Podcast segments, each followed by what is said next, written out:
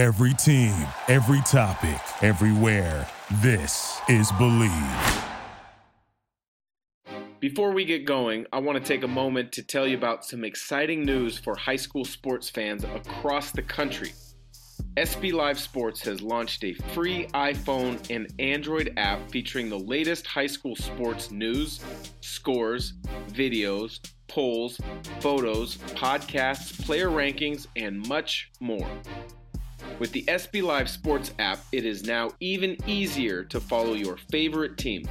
With real time scores and news alerts, as well as video highlights, podcasts, photo galleries, rankings, game coverage, and much more, the app delivers all the content you want in one convenient place. The SB Live Sports app features exclusive content from on the ground reporters across the country, and it's the number one source for Washington high school sports fans. With coverage from reporters Todd Millis and Andy Bueller, me, Dan Dickau, SB Live's recruiting expert, this SB Live Sports app is available at no charge in the Apple App Store and Google Play Store. Download it today. The ISO with Dan Dickau and SB Live Sports, brought to you by the Bleav Podcast Network, the number one podcast network for professionals. Here's Dickau from the deep corner for three. Uh-oh. Uh-oh. It's on now. Downtown Dan connects. Every morning when I'm working out, I'm listening to your podcast. Keep up the great work. Well, I mean, I've seen Dan Dickau hit some big shots in the NCAA tournament. I gotta salute you, man. Like, I've been watching you since I was in high school, trying to mimic all your moves. Welcome to today's episode of the ISO with myself, your host, Dan Dickau, and SB Live Sports for the Bleav Podcast Network. Today's conversation, as usual, geared around the sport of basketball. Today's is someone I got to know way back in, gosh, would have been the summer of 1996. We were teammates uh, at the Nike All American Camp before the AAU scene was really disbanded and splintered into a number of different unique factions. Uh, it was a chance for me to kind of play against, with, and against some of the best players in the country. This assistant coach was a teammate of mine back then, BYU's assistant, Chris Burgess. Chris, it's hard to believe, was that, 25 years ago or so? Uh, we were both high school kids. I actually still have some videos of that camp. I need to try to see if my VCR still works. Maybe send you a copy of some of those. But uh, how has the AAU world changed yeah. in rankings as well in those 25 years? Well, man, that 25 years, holy cow! I think I think a lot's changed. First of all, ESPN has really gotten behind with their you know their top hundred, um, and, and that's a big deal, right? And then you add you know uh, rivals and verbal commits and all these different things. So I think there's everyone has a sense to just click online and and go and see you know who's who who's the five star. You know there wasn't five stars back then right? There wasn't high major and mid major and low major like uh, tags that you know we yeah. give these these kids right? These student ath- uh, potential student athletes. And so um, that's all changed right? And so like a lot of times in recruiting it's just like well who's recruiting them who's recruiting them right? That, that wasn't that wasn't i don't think that was going on when we were kids right? And so coaches back then really had to you know evaluate go out and see. There wasn't the internet. There wasn't the youtube and all those different things. And so a lot has changed but um, for the good right? For the good. And so like more kids can be seen and there's really no um, unknown. You'll you'll find a sleeper but usually a sleeper is a less uh, a later developed kid right? He's not an 18 year old kind of man child. And so you know it's hard to go unseen or unheard of um, this day and age um, but you know, those those are fun memories, and and you know, uh, to this day, right? I'll run into different guys that we got to play against and and, and play with, and and uh, we always talk about it, right? You, you yeah. got to be involved in that 1996 or 1997 or whatever it was Nike All American Camp. Um, it's just it's just a just a special um, bond that we all have with each other. Well, I remember uh, clearly for me because there was I was the only player from the state of Washington who was at the camp. Michael Johnson uh, from the Seattle area, who you knew uh, a little bit as well. He went to the Adidas version, but I remember it was the first chance I had to really play against national level guys. and I had you at 6'10 who could run the floor, throw lobs too, step out. You were kind of one of those first kind of pick and pop bigs who could really shoot it from beyond the three. And then we had Corey Maggette running the wings. So I had all these options I had never had before, and, it definitely made me look good. Um, was there any particular youth basketball memory, whether it's that uh, Nike All American camp or any other event that happened that made you think, you know what, I am better than the average kid, and I have a chance to get to the college level and and, and have a nice career? Yeah, well, let me talk about the 1996 All American camp because obviously you were involved. So Miles Simon, right, was a current Arizona player. This is before they won the national championship. Um, you know, they won it the following year. And Miles was my high school teammate when I was a freshman. He was a senior at Mater Dei. So Mater, he's a counselor, right? One of the college counselors who's out there. And Miles was like, you know, how many threes are you going to bang today? And I was like, Miles, wait till you see my point guard. He's going to get me like, I don't have to do much. All I got to do is run the floor. Like he's going to find me. And no five man understands how to guard a guy who, who runs the wing, right? usually yeah. And so that first game, you, I mean, I don't know if you remember, but I hit I told Miles he was going to get three, and I think I hit three in the first like eight minutes of the game. And I was like, I told you, all I, like all I got to do is run to this wing and trail in. So I do remember that like it was yesterday, simply because you know Miles is who he you know was my my teammate, my senior captain, all those different things. And I you know I told him I was going to hit three, and I banked three right away. Um, but in terms of a memory, I was like, you know, I got a chance to play at a high level. You know, I was one of the lucky ones at the UCLA men's gym, which was about a, you know, no traffic, 40 minute drive from my house in Irvine, California. And I'd go up there and I was invited. And, you know, I think at the time, Jim Harrick was the head coach. And there was two high school guys who were allowed to play at the time. It was myself and Baron Davis. Um, and so we go and play, and Magic Johnson, right? This is 1996, right? This wow. is that just kind of retired a few yeah. years earlier. Magic Johnson runs them. Like he runs the men's gym there, kind of the Wooden Center.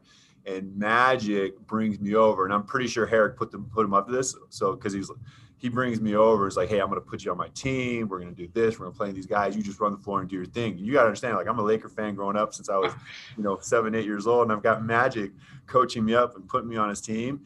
And I did pretty well, right? Like I, I felt like I hung with some of the pros that are out there, whether they're overseas guys, a ton of NBA guys um, obviously all the UCLA current players um, that won the national championship the year before with Ed O'Bannon, Charles O'Bannon, and Toby Bailey. So at that point, I thought I got a chance to to um, play at this level. And then right after we played pickup, Don MacLean, who was playing, grabs me, was like, "Hey, let's play some one on one." And he absolutely just torched me and took no mercy on me. And then I was I was humbled and, and like, I don't know if I can do this, man. I'm not good enough, right? And he was he was uh, he was kind enough to humiliate me one on one, and then actually took me to breakfast, my him and my dad afterwards. So I would say those kind of two things where I, I thought I had a chance to play play at a high level and, and, do something special with this game. That is awesome. That Magic Johnson story. I know a, a lot of guys who spend time in Spokane now have similar stories in regards to John Stockton. I actually ran into him this morning and uh, you, even you spend five minutes around someone, you ask a question or two, or, or, you know they just start kind of picking apart the game when you talk about it, or in the case that we were both talking about, just playing and how they make the game easy. It's tons of memories, tons of experience, and obviously you learn from that. Now, you were highly recruited by literally everybody in the country. You chose Duke. You went all the way from Southern California out to Duke. What was it like playing for Coach K? Because that was still the early part of Coach K becoming Coach K.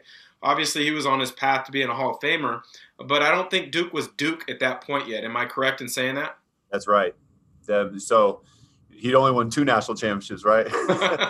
yeah. Um, but you know what's interesting is their assistant coaches at the time that recruiting me were Quin Snyder, right, current coach of the Utah Jazz, um, Tommy Tommy Amaker, Harvard's coach, and then um, David Henderson, who was the big man coach, former player of his. And so, in recruiting me, you know, you just, you, you know, they were coming off a couple years where coach was out with his back injury, right? And, you know, they didn't make the tournament. And then, the, you know, my, I think my sophomore year or junior year, they got bounced in the first round by um, Eastern Michigan, right? With the, with the, um, I'm trying, forgetting the point guard's name who ended up playing with the Nuggets for a while, uh, Earl Boykins. Earl Boykins, yeah.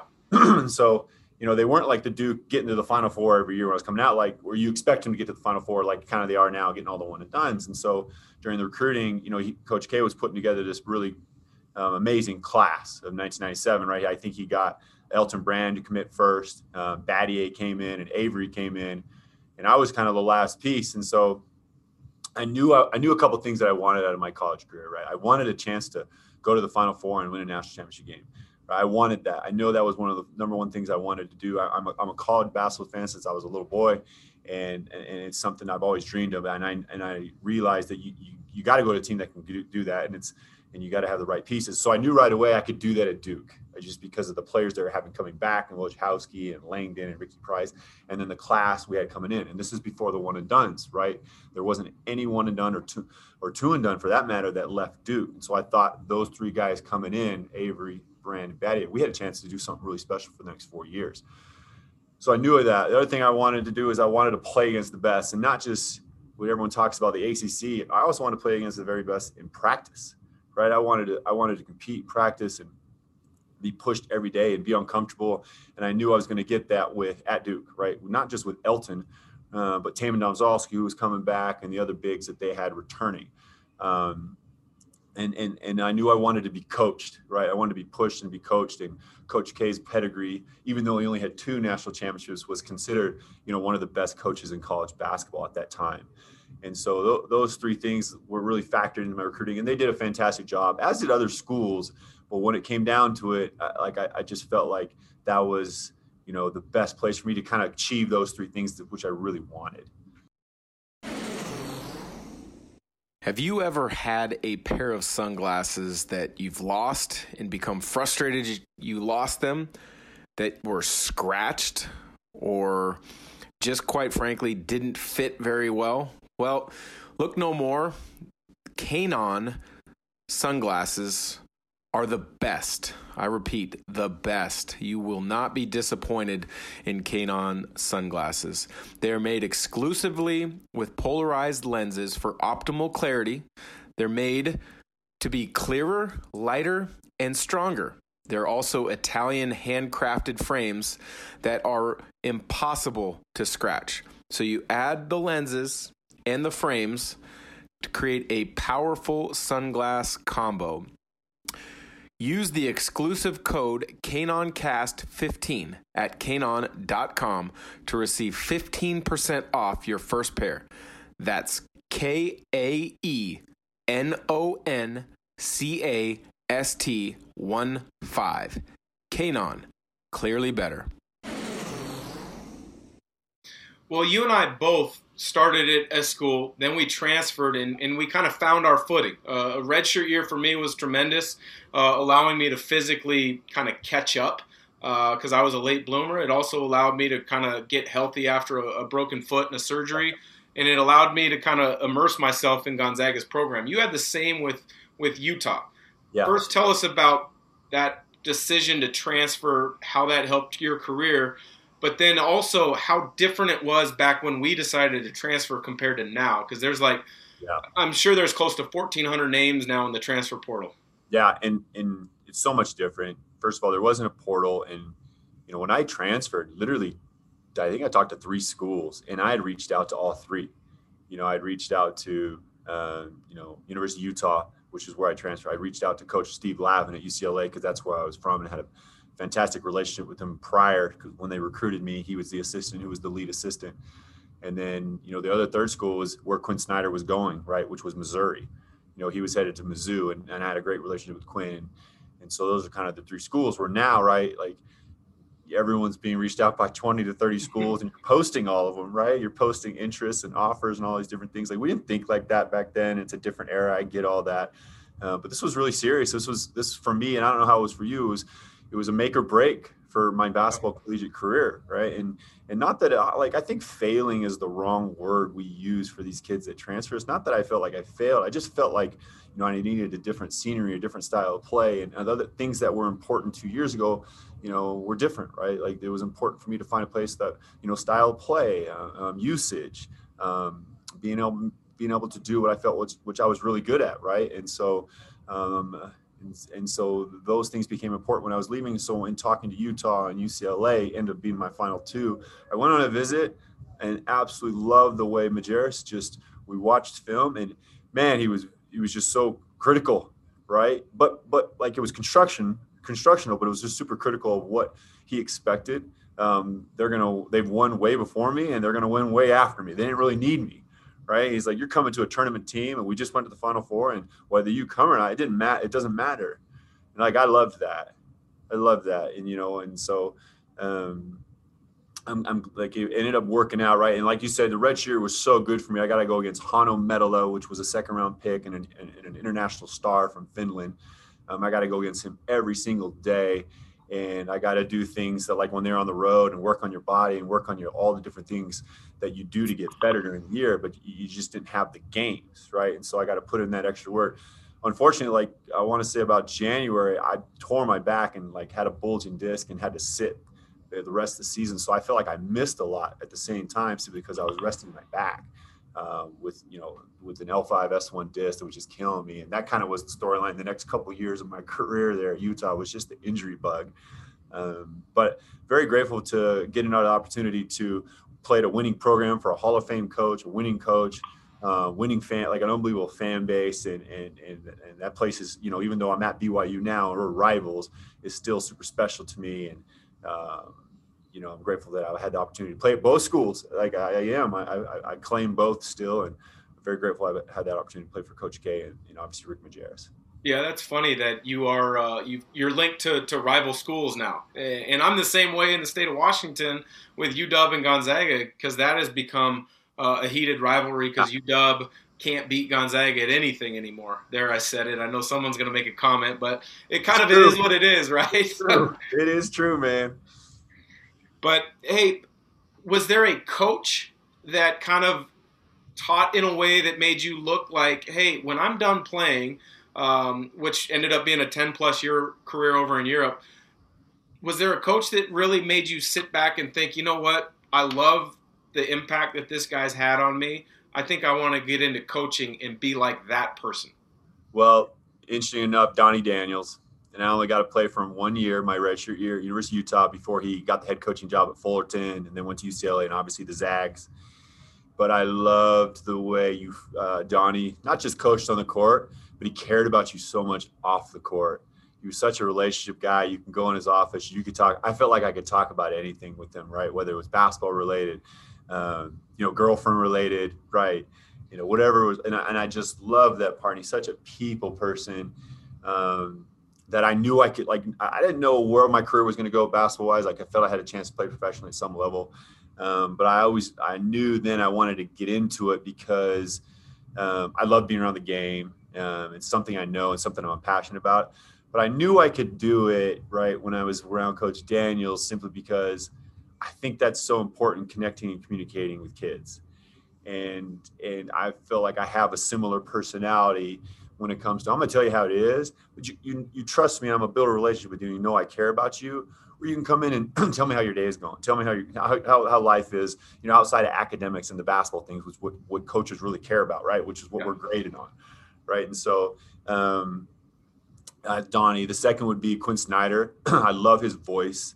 His voice was so amazing. When you would struggle you would play great, he would always hit you afterwards or come visit you at the dorm afterwards. And and again it goes back to like just the relationship part like the connection part. Like I, those two guys had something super special that um, stood stood out um, you know and then i started playing overseas and and then when i was getting closer to uh, finishing retiring i knew i wanted to get into it and I, I, luckily kind of found my way into it by by doing a couple things. But um, i would say those two guys um, as I, I felt like man i want i want to be like and when I think about being assistant, I always, I try to be like those are the guys that stick in my head why they were so good. I try to emulate and, and, and try to do the things they did when I was a kid, right? When I was playing for them.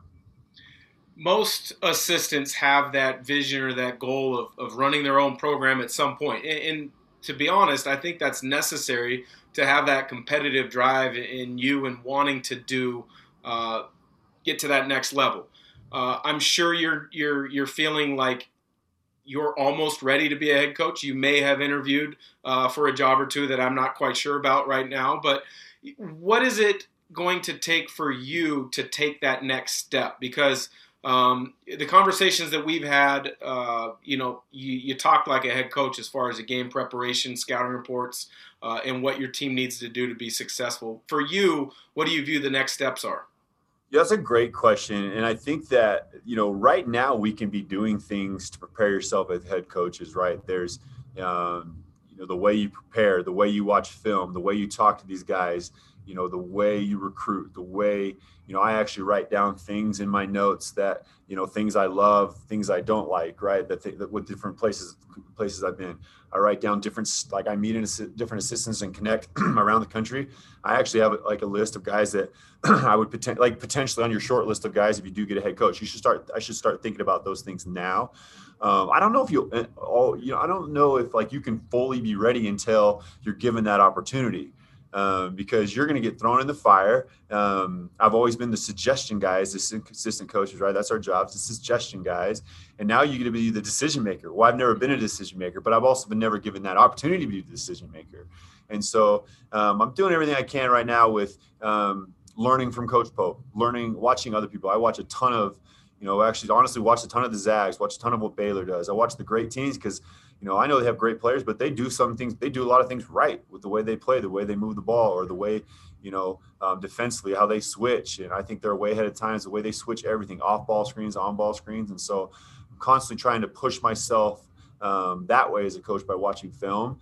Um, so when I do get the opportunity interviewing and or you know get a head coaching job, I, I'll be as prepared as I can be and then I'm gonna have to learn. I'm gonna have to learn from mistakes once I become a head coach, right? Just like all head coaches have to do. And so, um, I think a big thing, another thing is the interview process. You know, like just I've, I've done a couple of them, but I think you need to prepare yourself for the interview. What tough questions are they going to ask, and and what do you need to be ready for? And, and there's different things that the NABC does to puts on these kind of like head coaching interview mock thing, mock little interviews, and I think those are super helpful to be involved with because you you've got to be you've got to be ready and prepared and and just blow the AD and the boosters and whoever else involved right on the board, blow them away with why you should take over their basketball team and their program. So um, I'm trying to do everything I can right now to do my job and be a great assistant and to help Coach Pope win basketball games, uh, but at the same time trying to prepare myself um, to become a head coach because it's a goal and a dream of mine. Um, and when given the opportunity, like I'll, I'll be, you know, I'm, I'm going to do everything I can to succeed. Well, Chris, I appreciate the time, and, and, I do know that your time is coming. You're going to be a, a head coach before we know it. Uh, you're one of the great assistants on that West Coast uh, that I've been able to get to know over the last few years with my broadcasting work, and, and I can say that 100%. That when you get your chance, I think you're going to do a great job, uh, and I'm looking forward to it. So, thanks again for joining, and uh, best of luck to BYU and the Cougars uh, in every game but two, hopefully three next year. Three, hopefully three. uh, All right, thanks again and take care. Of course, man. I appreciate you having me on. This was awesome.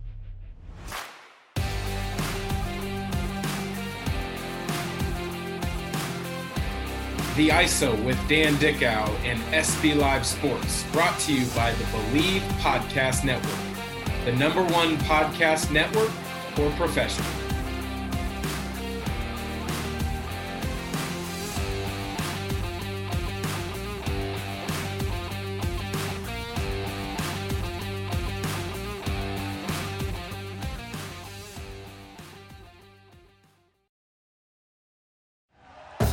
Thank you for listening to Bleav. You can show support to your host by subscribing to the show and giving us a five star rating on your preferred platform. Check us out at Bleav.com and search for B L E A V on YouTube.